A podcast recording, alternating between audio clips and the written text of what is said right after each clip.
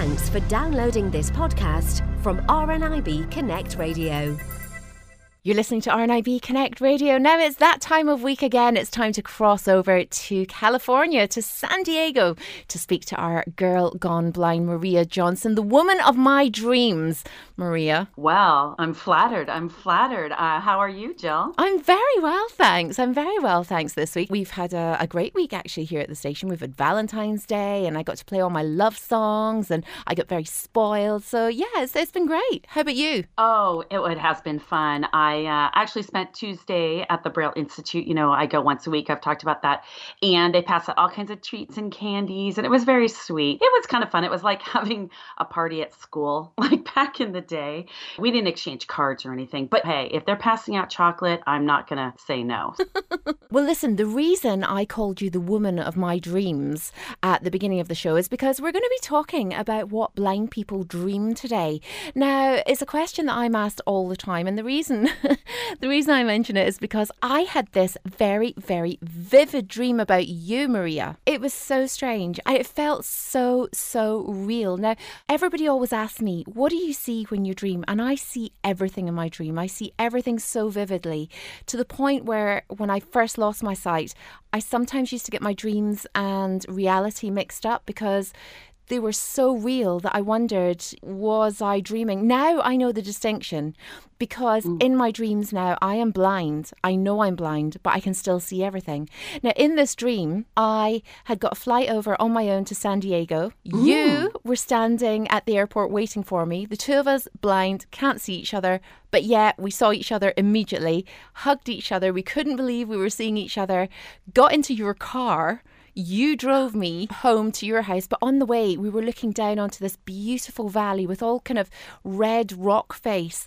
And it was just the most incredibly real dream. So much so that when I woke up, I actually thought, oh my goodness, I feel like I've met Maria in real life. It was incredible. Wow, that sounds so amazing. And I am I am flattered, like I already said, that I've already snuck into your dreams. the fact that you dream that I was driving and I can't drive in the Red Rock. I wonder if that means anything. And I think you bring in people that you adore, like into your dreams. Now, I have to admit I haven't had a dream with you in it yet, but you know, hey, there's there's plenty of time, right? There's time. Uh-oh. But and you know, if it's appropriate to talk about on air, of course I would do it. But I dream as well and see everything clearly. Now, in my dreams, and maybe it's because I haven't been legally blind for as long, I'm sighted and I see colors so bright. I see people's faces. I see 2020. I, I, really I see everything 2020 and like you said driving walking around. I drive in my dreams. Um, I don't drive the car I used to drive and I drive on old cobblestone roads that I don't know where they are. And you know I see even friends from long long long time ago but that 2020 vision I absolutely love it. And it leaves you with kind of a bittersweet feeling in the morning. I've never gotten them mixed up to whether it was real or not, but that bittersweet where it was such a great dream because I could see everything, but then it's bitter because it was just a dream. You know, it's funny you say that. When I was first losing my sight, uh, my mother used to come into the bedroom in the morning and she would stand there, and I was very unwell at the time. And she would stand there with a little tray with my breakfast on it, and she would stand and she'd start crying. And she didn't want to wake me up because she used to stand there thinking she can see in her dreams, and I don't want her to not be able to see. I don't want her to have to waken up and deal with the realization that she can't see. And that was a huge thing when I first lost my sight. You know, I would lie in bed every morning and I'd realize that I was awake and I'd lie there with my eyes closed and I'd say, please, please, please let me open my eyes. Let there have been a miracle through the night. Let me see when I open my eyes. And every morning I was disappointed. I suppose that's just something that, that you become used to. But it's just very strange that, you know, in the beginning, I was like you. I was fully sighted in my dreams and I was doing everything and I was driving. I still can see everything. I still drive. I still don't walk about with a guide dog. If I'm out with my dog, Lucas, in my dream, he's running about on his own and I'm walking on my own or I'm with somebody. But I'm aware that I'm blind. Do you not get any kind of awareness in your dreams that you are partially sighted? You know, actually, now that you're talking about a little bit, there will be times where I have that feeling in a dream of, I can't do that because I don't see, you know, as well. But not the full 100%. No, I, I, can't do that because I'm legally blind, whatever it might be. It might be running up and down stairs or going down a stairwell. I had a dream I was on a cruise ship once and it was getting down stairwells. And I remember thinking, I can't see that well, so it's probably not a good idea but I still was doing it anyway. But I had the feeling in the dream, but not 100% at all. I'm dancing, I'm driving, I'm doing everything, and I'm not thinking about being partially sighted. Now, one of the questions that you may have been asked do you see or hear or feel in your dreams. And I've spoken to people who have been born blind and they dream very differently. I think you've spoken to people like that before, Jill. Oh, yes, very much so, Maria. I remember talking about this many, many years ago on uh, my show. And um, I did speak to a girl who had been blind from birth. And we had this really interesting conversation because she was saying to me, you know, it must be worse for you being blind because you've had your sight and you've lost it. And I said, but I think it must be worse for you because you've never been able to see anything, so you can't reference what anything looks like. And she said to me, Well, what I've never had, I don't miss. So, you know, I think that for me, I'm so grateful that I could see because I'll always be able to remember. You know, colors are still so vivid in my mind. When people describe things to me, I see it in color, I see it very vividly. If I go away today after the program and think back on my day, I will see it all in my head in visual. It's the strangest, strangest thing. But yeah, this girl had said to me that when she dreams, she dreams in texture and sound. And I said, But if mm. somebody says to you, an apple is green, she says, Well, I, I don't know. I, I can feel an apple, but I can't imagine the shape of an apple. I just wouldn't know.